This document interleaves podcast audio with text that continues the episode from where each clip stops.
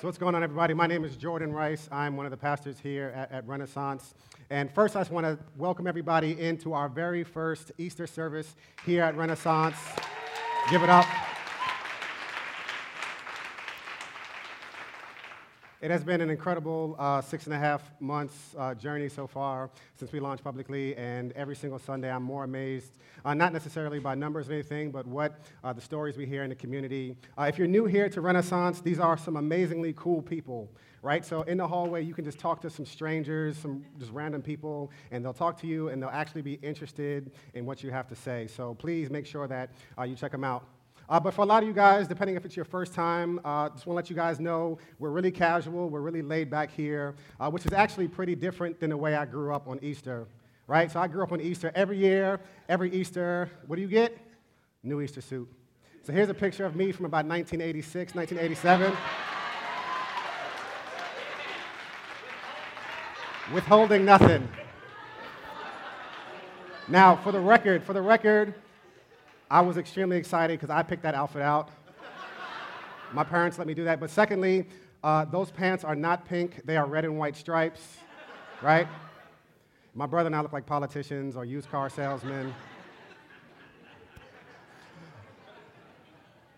But for a lot of you guys, if you're new to church or if your church is not really your thing, hey, I bet one of the things you don't like the most is the fact that Easter tends to be a spectacle, or church in general tends to be a spectacle. Uh, so I really wanted to spend a little bit of time today talking about what this is all about. Like, what is Christianity all about? Why are we here today? Why did everybody come out to celebrate this today? I think it's only about three words. Three words. That's all you have to remember is these three words. And I promise you they'll, they'll make sense later. Lost, found, party.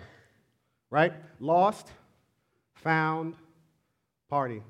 Now, most people forget about 90% of what they hear in the message, but even if you uh, can only remember 10%, you can remember these three words lost, found, party. Years ago, uh, during Hurricane Sandy, there was a boat, the HMS Bounty. And uh, during Hurricane Sandy, the captain of the boat had uh, a, a dilemma. He had to make a decision whether or not he would keep the boat at, at shore, at the dock, and risk it being ruined by the hurricane that was coming, or he can take the boat far out in the ocean, and hopefully he would miss the hurricane that way. Now, the, the captain decided to do the latter. He, he took the boat all the way out to the middle of the ocean, hoping that he would skip the hurricane. And even though I'm not an expert in sailing or anything like that, I've seen Gilligan's Island, right? And I know that a boat is no match for a hurricane. And what do you think happened to that boat? Exactly happened, and that boat sunk. Now, for about a couple of hours, there were seven men and women that were stranded about 50 miles away from land in freezing cold water. And while they were sitting in that water, they heard the sweetest sound you could ever, ever, ever hear, and that's the blades of the helicopter coming towards them. See, somebody had known where they were. And one of the guys who got rescued describes it like this he says the Coast Guards came down and picked us up, and one by one, we all got on board. And every single time somebody else came on board, they cheered louder and louder. See, lost, found, and the only sane response is to celebrate, is to party. Now, I don't know when the last time it was that you lost something. Uh, I lose my keys every other day, right? Anybody else like me? Like me? And I do what any sane man would do. I blame my wife. I say, You must have moved my keys because you're trying to control me, and I'm not to let you. I ain't to let that happen. And she asked me the same question Where did you have them last? I said, They were in my pants, but I checked them already. They are not there. She goes in the room, and seven seconds later, she comes out with the keys in her hands. Now, you would think that I would be embarrassed by that, but actually, I'm not. I'm usually so happy. I'm doing a happy dance that I found my keys. Because the only thing that makes sense after something that was lost is found is to party, is to celebrate. Now, in Scripture, we see Jesus telling a couple stories that I think uh, de- ex- describes and explains almost all of Christianity. Now, these three stories come from the book of Luke, uh, the 15th chapter. If you have your, your Bible, your Bible app, uh, please take that out right now and you could uh, turn to Luke 15. And you can keep it open. Uh, we're going to kind of be sitting here for the, for the whole day. Kidding, kidding, kidding. We're not going to be here for the whole day. Keep it open. We'll be here for the next uh, little bit. So, Luke 15, verse 1 and 2, it says, Now the tax collectors and sinners were all gathering around to hear Jesus. But the Pharisees and the teachers of the law muttered, This man welcomes sinners and eats with them. Now, let me stop for a second. The Pharisees were a group of really religious people. They were the people in society that dressed up and put on all of, this, all of this religious garb, and they were the people in society that were supposed to be the godliest people, right? So, think in your mind who was supposed to be the godliest person in society. It could be a, a pastor or a priest or something. These people were the hyper religious. And when Jesus came to the scene, they were, they were frustrated with Jesus. Not because Jesus himself uh, did anything specifically that, that rubbed them the wrong way, but Jesus started to hang around with the people that were sinners and they were tax collectors. Now, tax collectors might not sound like a bad thing, right? Like, I hate the IRS, I hate paying taxes, but tax collectors are not that bad in our day. But to them, this was the most controversial group to hang out with. See, these were Jewish people that were stealing from Jewish people to give to the Romans. These dudes were traitors. These dudes were hypocrites. These dudes were the lowest of the low in society, and Jesus had the nerve to hang out with these people. Not only that, but he's hanging out with a bunch of other people that they would never hang out with. And the Pharisees started to murmur and to mutter, like, how could Jesus, who's supposed to be godly, hang out with these people that are anything but? So Jesus stops and he looks over and he hears, he hears the muttering. And I believe that the reason Jesus starts to tell this story is because he knew that the Pharisees didn't understand God in the right way. So he starts to tell a story so that you and I and the Pharisees could understand how God works. Because obviously, if you were worried about who Jesus was eating with, then you have no idea who God is.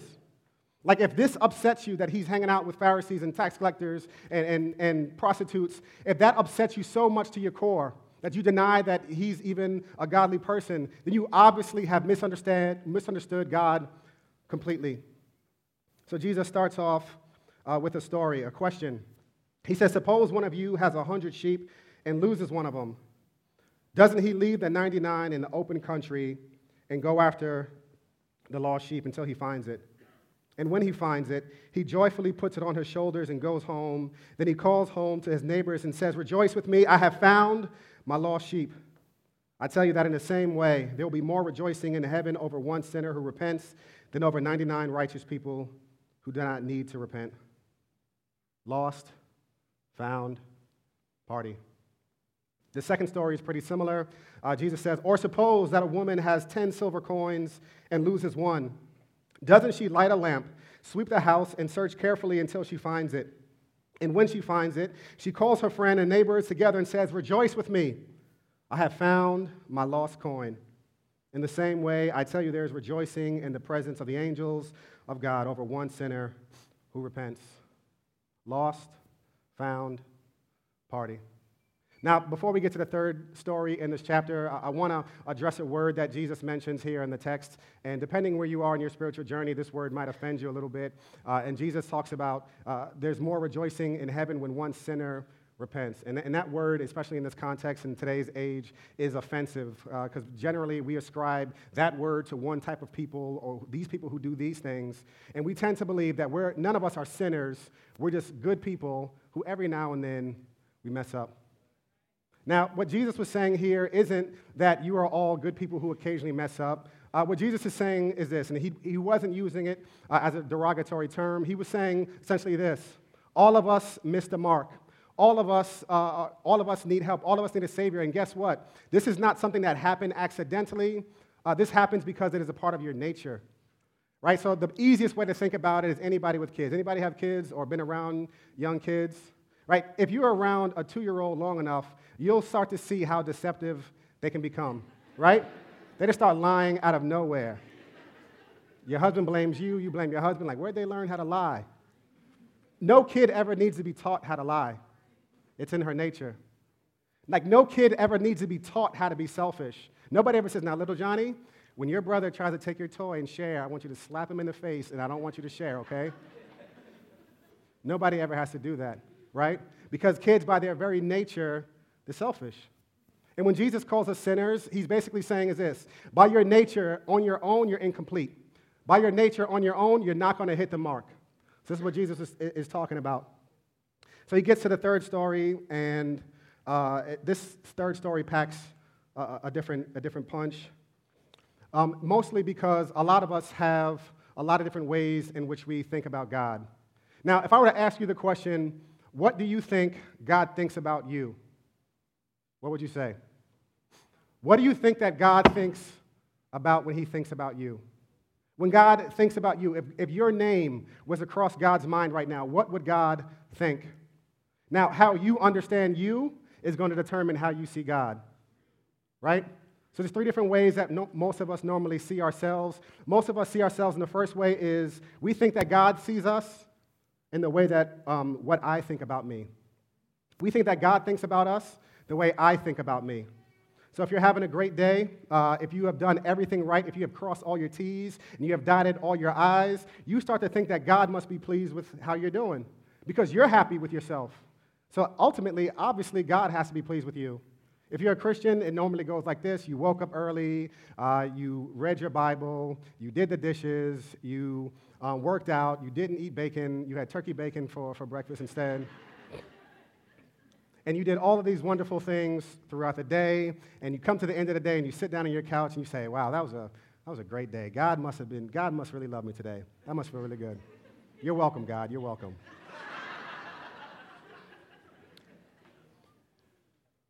Well, secondarily, uh, a lot of us, we think that God thinks about us the way other people think about us. Now, in every single relationship you have, uh, at work, at school, in church, with your romantic relationships, in every single relationship, people judge you and they put you in categories and boxes based on how you act. If you act one way, they'll treat you one way. And almost, this is almost a unilateral rule for everybody. We treat people based on the way they act. And your friends are your friends because of the way people have acted and the way people treat you. So naturally, we start to think, and that stuff starts to seep into our theology, and we start to believe that God must treat us, or God must think about us in the way that other people think about us. And the third one, which is the one I struggle with the most, is we think that God uh, thinks about us based on how well we perform, right? We think that God thinks about us based on how well we perform. Now, if you want to be liked in this country, you should just do something really well, right? If you want to be uh, loved, you should be able to sing really well. You should be really good looking. You should be able to throw a football 100 yards or be really uh, popular. And people will treat you like you're God on earth. There's a YouTube video of, uh, of Beyonce at a, at a concert touching a fan on the hand, and you would have thought this dude was having a seizure. He was like, he almost collapsed just because Beyonce touched his hand. Now, anybody in the Beyhive, don't attack me later. I'm not saying, I'm not saying that Beyonce is not the greatest person ever besides Jesus. I'm just saying this to prove a point, so please don't attack me later. Um, but the reason this fan went crazy and, and, starts to convulse and go crazy is because in our culture, we worship celebrity. There's a lady that uh, got a, a, tattoo of Colin Kaepernick's, uh, the quarterback from the 49ers. She got a tattoo of his signature on her arm, like right on her forearm. He signed it, and then she went directly to the, uh, to the tattoo shop to get it tattooed on her forearm. That's ridiculous. right? If he was a Jet, then maybe, right? But not, not for the 49ers. Now, most of us are engrossed in this. We're all a part of this culture. And guess what? That stuff starts to seep into our theology. We think that since these people do things that are really well and everybody loves them, then certainly, if, if we want God to love us, we have to do things really well. We have to measure up. And to be perfectly honest, man, I've spent my entire life trying to measure up. I can't think of a single period in my life where I haven't tried to measure up, whether it's trying to measure up in the classroom or measure up to my parents or measure up on a basketball court, or uh, measure up in a courtroom, or measure up even now as a pastor, as a church planter, wanting to prove myself based on how well I perform. But what if God doesn't take his cues from how he thinks about you from you? What if God doesn't take his cues at all based on how society judges us or how other people judge us? What if God has a much different set of criteria altogether? And this is why Jesus came, and this is why Jesus starts to tell these stories, because Jesus wants us to throw out that entire paradigm. God does not take his cues from you. God does not take his cues from other people. God does not take his cues from society. He looks at us in a much different way. So, how does, how does God see us? It starts out in this third parable in Luke 15, verse 11. Uh, and a lot of us who have uh, been around church, you might have heard this story before. And it's most traditionally called the story of the prodigal son. Uh, and just for a really brief second, I want to, that's not the best heading for the story. Uh, see, when the Bible was written, when Luke, uh, the author of this gospel account, wrote this story, he didn't write it in with headings and chapters and verses. He wrote one long piece. And then later, hundreds of years later, when people were translating it, uh, they put in headings and they put in chapters and they put in verses so that people like me would be able to stand on the stage and say Luke 15, 11, and everybody turn to it, right? It makes sense, it's functional. But the heading that they gave this story is not the best one. This story is not about a prodigal son. This story is about a father with two sons. Right? This story is about a father with two sons, and this is how the story starts. It says, There was a man who had two sons. The younger one said to his father, Father, give me my share of the estate. So, fought, so the father uh, divided his property between them. Not long after that, the younger son got all together, got, all, got together all he had, set off for a distant country, and there squandered his wealth in wild living. Now, here's something that's really interesting about the start of the story, right? So, in the previous two stories, Jesus was establishing this pattern of what it means to be lost, and, and what it means to be found, and what it means to rejoice and celebrate and party. And when Jesus wanted to use uh, an example from a, a, story on how he could describe the human condition of lostness, he didn't talk about a murderer or a rapist or somebody that everybody would say, of course that guy's lost. Years ago, I worked at uh, Sing Sing prison, and I, and I did uh, Bible study and chaplaincy work there for a year. And almost every single time I told somebody I was teaching at a prison, uh, they would always say, man, those guys, they need it. They really need it. They lost. And we have this, this thing in our minds that makes us feel like, oh, those people, those criminals, those people who have done really bad things, they're lost, but not me. And here Jesus doesn't use any of those examples. He uses a, a, son, he uses somebody that basically says this I want to do life on my own terms. So when Jesus is describing uh, what it means to be lost, he's saying that lostness is this wanting to do life on your own terms. Give me my share of the estate and let me do my own thing. So as soon as the son, uh, he, he gets up and he goes, and scripture says he goes to a distant country, right? He goes to a distant country where nobody wanted to go. Uh, he went to Staten Island, right?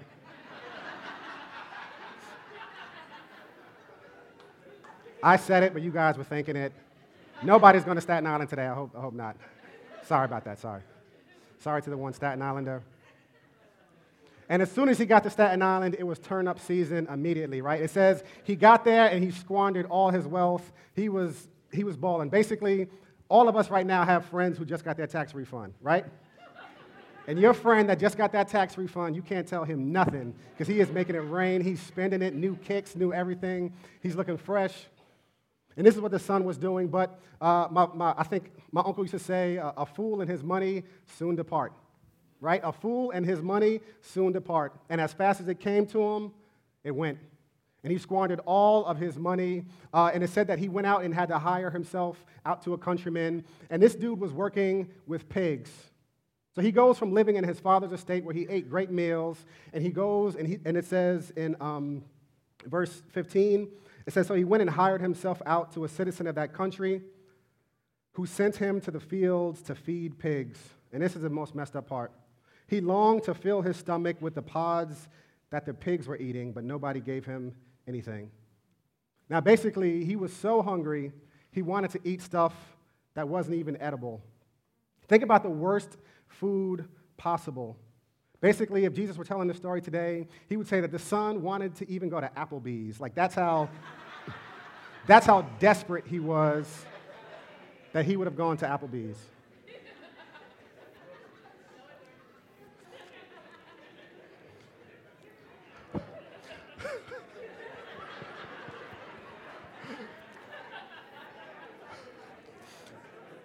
But eventually, eventually, eventually, he realized, he realized that he was really bugging. Like he says uh, in, in verse 17, when he came to his senses, he said, How many of my father's hired servants have food to spare? And here I am starving to death. I will set out and go back to my father and say to him, Father, I have sinned against heaven and against you. I am no longer worthy to be called your son. Make me like one of your hired servants. So he got up and went to his father. Now, here's something where I really agree with the son and I really disagree with the son. Basically, he's saying two things. He's saying, I've come to my senses. I realize that life apart from my Father isn't all what it's cracked up to be. And in Christian circles, we, we call this word repentance, uh, where we start to realize that the rebellion and all of the things that we've done on our own because we were big and bad by ourselves, we can make our own decisions. And we come to our senses eventually and we want to go back towards God, our Father. Man, that's a good thing. In the start of his journey starts with him acknowledging his present condition. It starts with him acknowledging the present state of where he was. He wasn't trying to pretend that he really hadn't messed up. He wasn't trying to compare himself to other people that, well, I didn't mess up as bad as they did. He simply owned it and said, Man, I've sinned against you and against heaven. But where I disagree with him is this he tells himself that I'm going to go back to my father and tell my father that, listen, I don't even deserve to be a child anymore. I'll just be one of your hired servants and I'll, I'll work it off. I'll work really hard and I will, I will pay you back. See, the son started to believe that his father would treat him the way he saw himself. But what if the father doesn't take his cues from you? What if he didn't take his cues from how other people would see him? What if he had something completely different? Now, here is what the, the best part, my favorite part of the story. Even though the son is plotting and planning to go back to his father and have this long, drawn out apology of what he's going to say to win back the good graces of his father, the scripture says that while he was a long way off, his father saw him. When he wasn't anywhere near his father, when he was a long way off, his father saw him. And his father had compassion on him. And his father would have been, had every right to, to, to, to sit on the porch and say, Look at this guy. Would you look at this guy? He has some nerve. After all of this time, he spent all this money and going crazy like this. Wait till he comes back. I got, wait till he comes back. I got a mouthful for this guy. See, everybody in the story would have expected Jesus to make that direction, that when the son comes back, the father would put him to work and tell him how wrong he was for all of the things that he did. But Jesus flips the script and, and gives the opposite. And this is the most ridiculous thing Jesus could have ever said. The father runs to him, throws his arms around him, and kisses him. The son starts to give an explanation of all of the things that he had done. Father, I'm so sorry. I've messed up. I've sinned against you, and I don't, I'm no longer worthy to be called your son. Please forgive me. Make me one of your hired servants. So he was convinced that the way he saw himself was the way that his father would see him.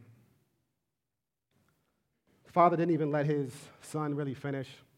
The next verse, in verse uh, 22, it says, But the father said to his servants, I want you guys to get this. The son is talking to the father. He doesn't even answer him. He turns to the servant. He says, Oh, yeah, what? Okay, cool. Hey, bring the uh, fatted, fatted calf. Bring the, uh, bring the Yeezys and put the Yeezys on his feet. bring him the best robe. Because this son of mine, he was dead, and now he's alive. He was lost, and now he's found. So the only thing we can do now is party. Lost, found, party. So this is grace. This is unconditional acceptance given to an undeserving person by an unobligated giver. This is unconditional acceptance given to an undeserving person by an unobligated giver. And when Jesus is looking at the Pharisees and he's telling them a story, he's saying, This is how God works. God has the nerve to give people grace. God has the nerve when people mess up, God has the nerve to cover them for their faults. And if you want to judge people based on how well they performed, go ahead, but this is not the way God works. If you want to judge people based on how you see yourselves, go ahead and do that, but this ain't the way that God works.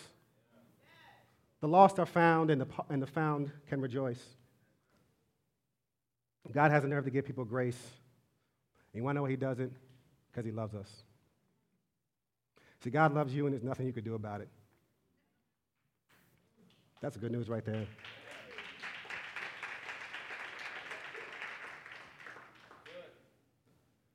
Now, I don't know if you guys caught this in the, in the text, uh, but there's a part of Scripture where it says, uh, that the, the father orders that the fattened calf be brought so that um, they, can, they can celebrate. And here's what I, I, want us to get from this part right here. I, I don't want us to, to go past this too fast.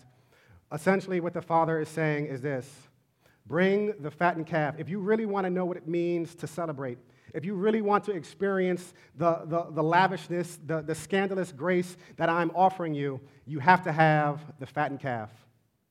See, you can't just go in here and you can't earn it, you can't work for it. If you really want to experience grace, if you really want to party, you got to eat the fattened calf. And here Jesus is referring to himself. See, he was talking to the Pharisees who understood this old system of Jewish law. And in Jewish law, without the shedding of blood, there was never any remission of sins. There always had to be a sacrifice. And later in Scripture, Jesus, uh, Jesus himself is called the Lamb of God that takes away the sin of the world. And Jesus is pointing to himself. And he's saying that if you want to know what grace feels like, you have to receive me. I'm the fattened calf that was given for you. And this word, if you guys would, uh, would allow me to dust off my semester of Greek, um, there's, a, there's a scripture, there's a word in here for the word kill, and it's, uh, it, it means thuos. And basically, thuos, every time you see it in the New Testament, it means sacrifice. So he wasn't just saying, hey, get the, get the calf and let's kill it, you know, stab it twice in the, in the chest and just throw it on the table. He was saying, get this calf because this calf is a sacrifice for you. 1 Peter 1 18 and 19 says this For you know that it was not with perishable things such as silver or gold that you were redeemed from the empty way of life handed down from your ancestors, but with the precious blood of Christ, a lamb without blemish or defect. Now, when God sees us a long way off, man, he's not sitting back angry. God chose us, God chose to give us Christ, the spotless lamb, so that you and I could be redeemed. And the entirety of the Christian message is summed up in these three words the lost are found, and the found party. And it's not about you measuring up to yourself, to others, or to society. It's about all about Jesus. It's all about Jesus and what he has done for you. It's all about Jesus and what he has done for me. And guess what? On your best day, you're not going to be able to add not one thing to it.